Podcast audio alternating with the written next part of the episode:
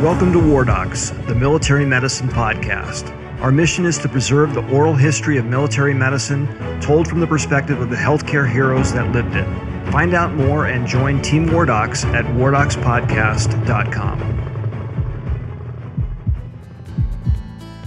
In this special War Doc series called Military Medicine Mentorship Moments, we have partnered with AMSUS, the Society of Federal Health Professionals, bring you insights and advice about different aspects of mentorship from senior experienced military medical leaders. I'm your host, retired Army urologist Doug Soderdahl. Our featured military medical mentor is retired Army Major General Dr. Philip Volpe, a board certified family medicine physician with a distinguished career of clinical excellence leadership, and service. You can read his full bio on wardocspodcast.com. On this episode of Wardocs Military Medical Mentorship Moments, we're privileged to welcome Major General retired Dr. Philip Volpe.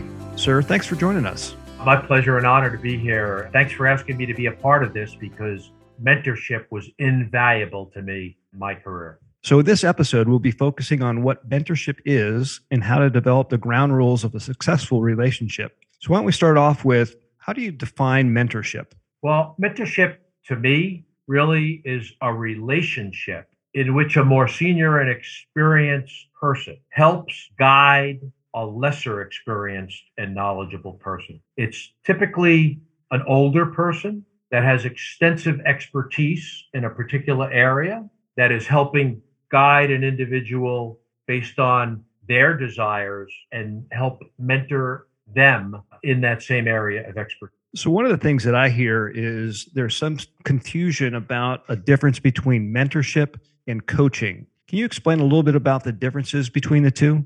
Yeah, that's an important distinction. Coaching is like what we experienced when we're on a sports team, we've experienced it before in life. That usually is performance. That is on the job related, and someone, usually a supervisor or a leader or someone more experienced than you is coaching you on what to do or what not to do to perform better on the job. It's usually immediate, it's specific.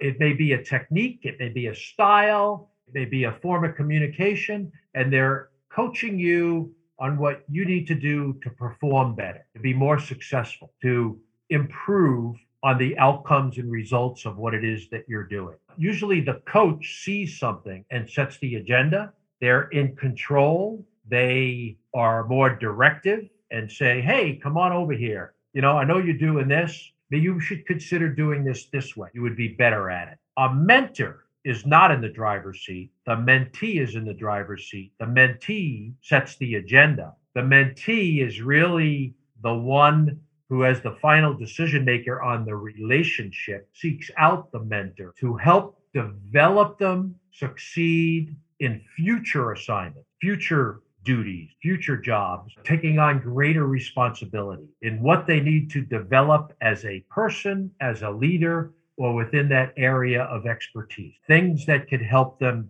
develop their skills. So, how do you determine if a mentorship or a coaching relationship is appropriate for a situation? All of us typically have other people in our charge, which basically means we're a supervisor, a commander, a leader over other people, other human beings that have a job to do on a team, but we're the leader of that team, whether we're an officer in charge or whatever the title is that you give it commanding officer, supervisor, director, chief. We lead that team in doing so, we notice how people perform on that team. And we use tools like counseling, good counseling and, and negative counseling when it needs to be applied.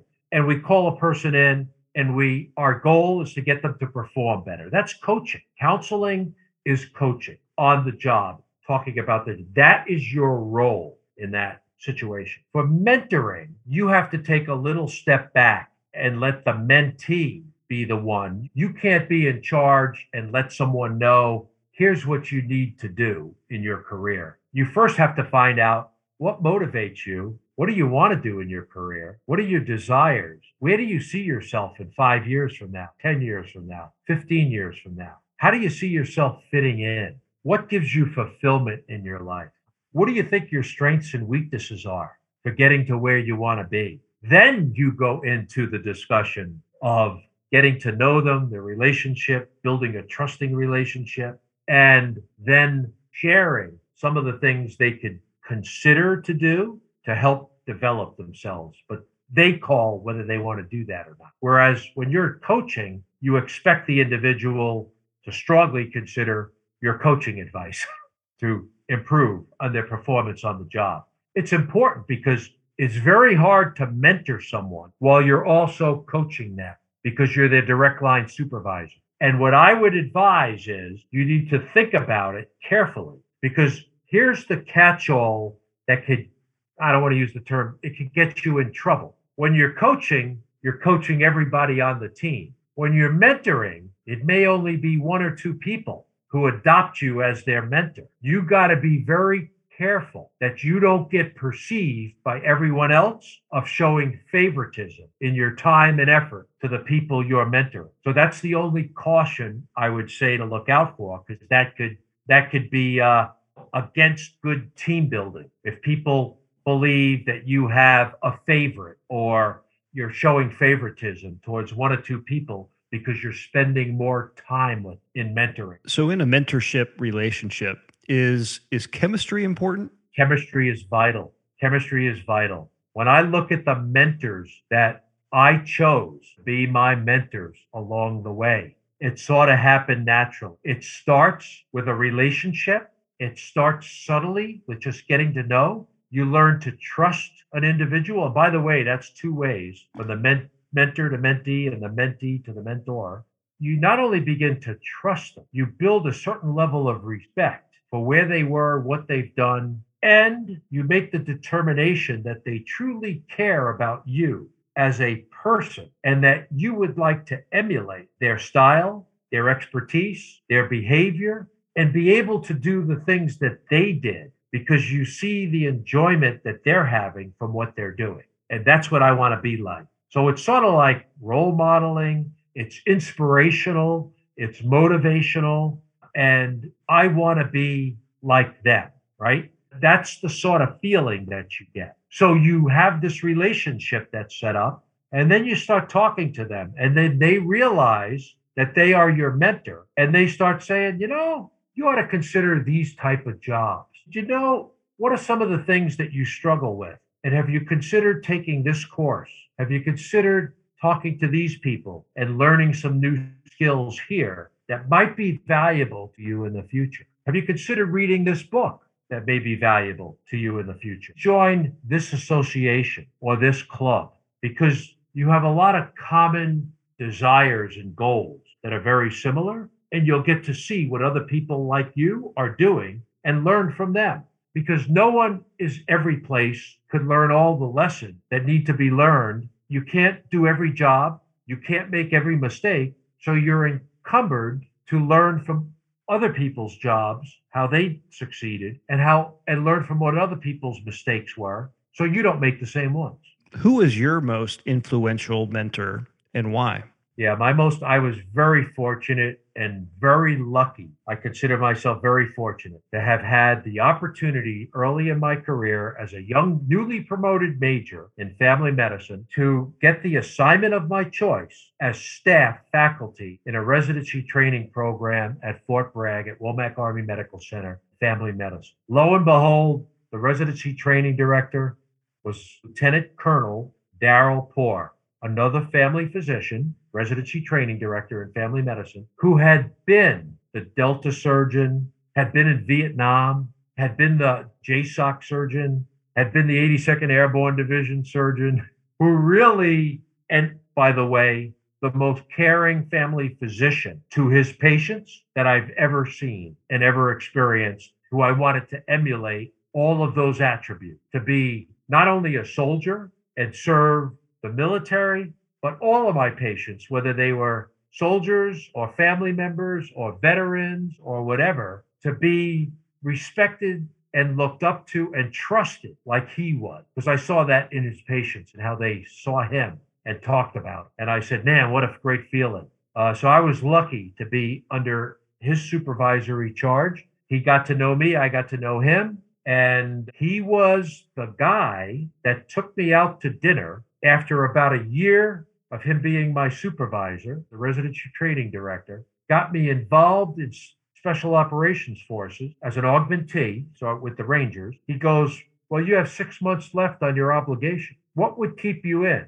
What do you want to do? What do you want to achieve? Because here's what I think I think inside you enjoy being a soldier. And you know why you enjoy it? You're really good at it. The line guys and the medical guys look up to you. You have such great potential. You have more potential than you realize.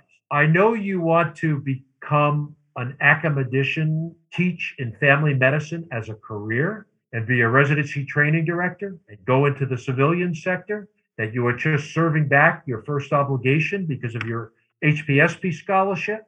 But you can always do that. You could do that at any point in your career. But for right now, I have a job lined up for you that I believe will be invaluable to you as a person and as a doctor and in your military medical career. I want you to be the division surgeon of the 82nd Airborne Division and replace then Lieutenant Colonel George Weightman, who was the current division surgeon of the 82nd Airborne Division. So I need you to extend two or three years because we want to send you to the Command and General Staff College, which I am willing to work to get you in there, and then put your name forward to become the division surgeon of the 82nd Airborne Division. And he believe, and he said that I think you are the person that's positioned to do that the best. You're the one, and it would be beneficial to both you and the military. So he convinced me to extend for a couple more years. So I extended.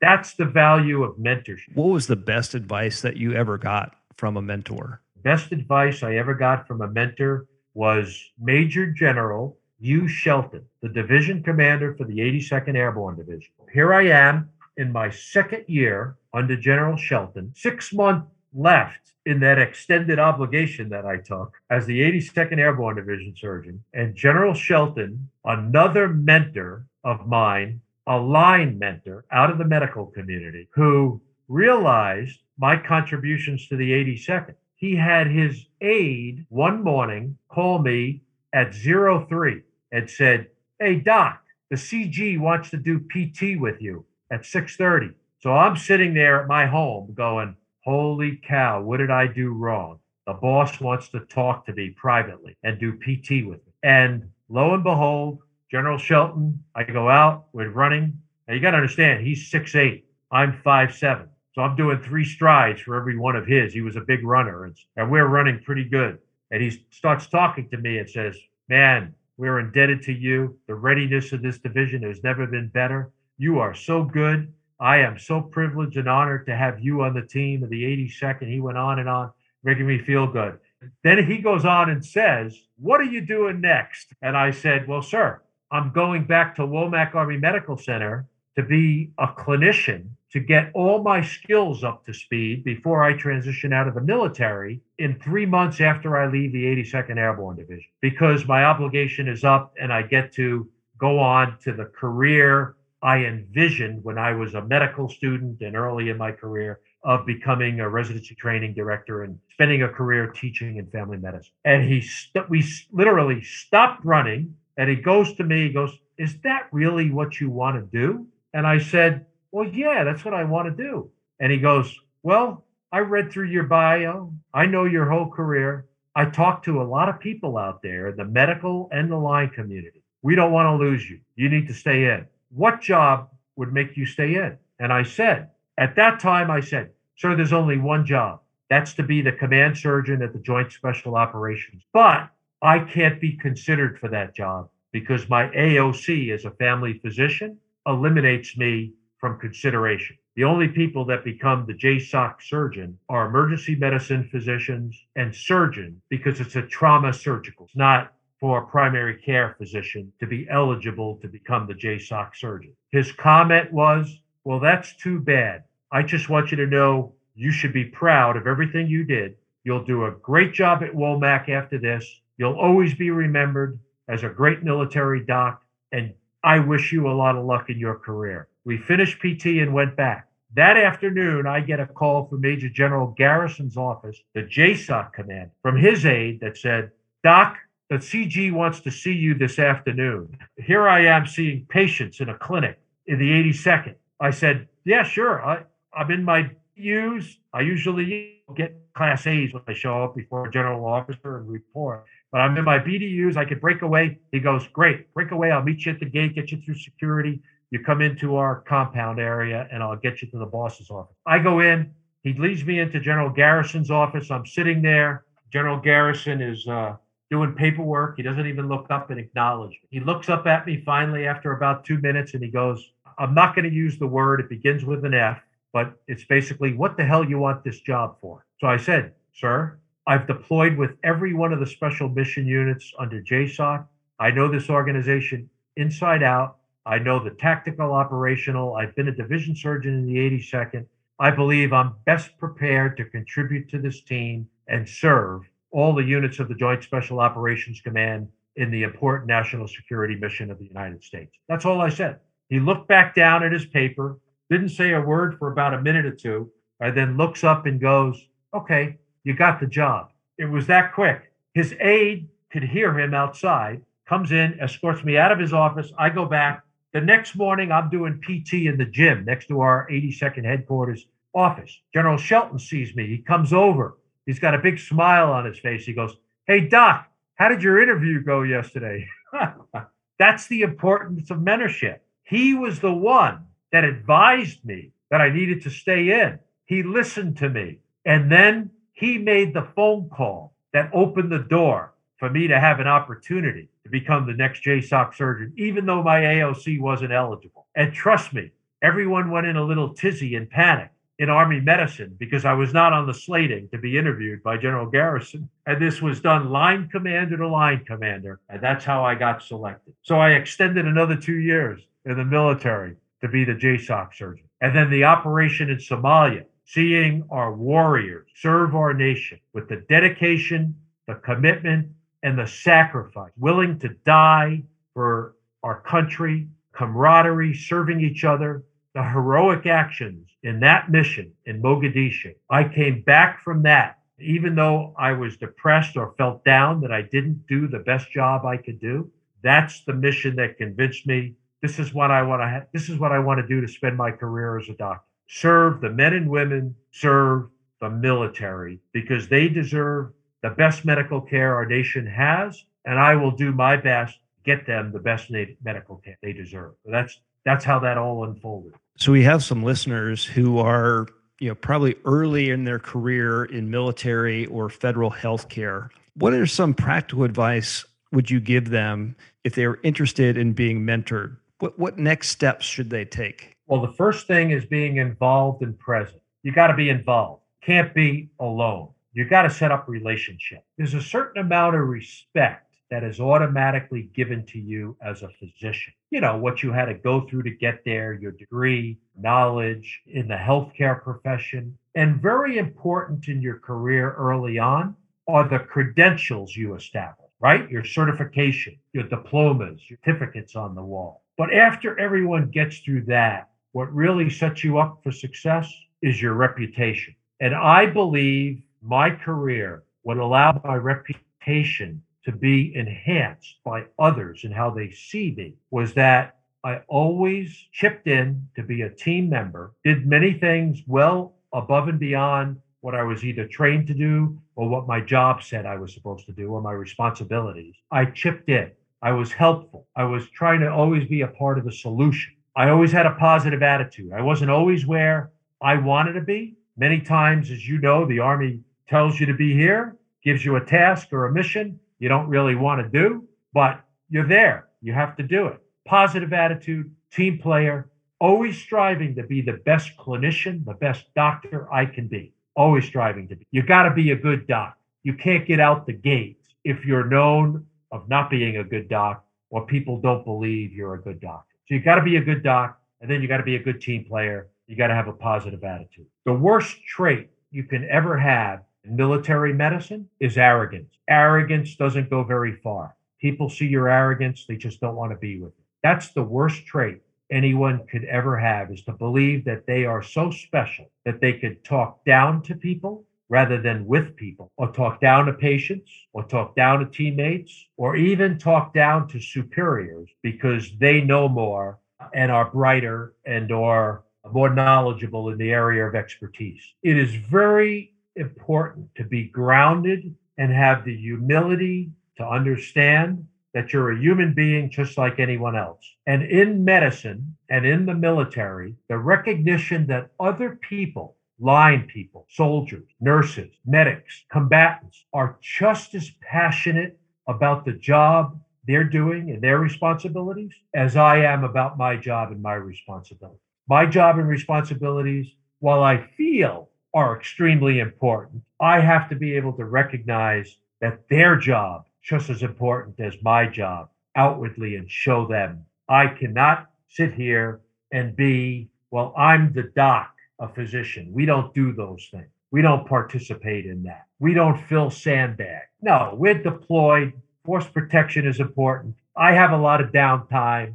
I could fill some sandbags with the troops. Trust me, when they see you fill sandbags, there's no excuse by any of them filling sandbags. When they see the doc doing that, or the doc wearing his Kevlar helmet, his uniform properly, or the doc showing good order and discipline and respect, or the doc using military terms, or the doc saying thank you, please, you're welcome, I'm sorry, in his words and the use of their words. They also see that and they see you as a person, that humanity and humility vital for your success as a leader in military medicine. We've been speaking with retired Army Major General Dr. Philip Volpe. Sir, thanks again for sharing your mentorship insights with us, and thank you for your incredible service to our nation. Hey, thank you so much. I really appreciate Dr. Soderdahl and uh, to everyone out there. Godspeed. Best wishes to you. Thank you for serving our nation.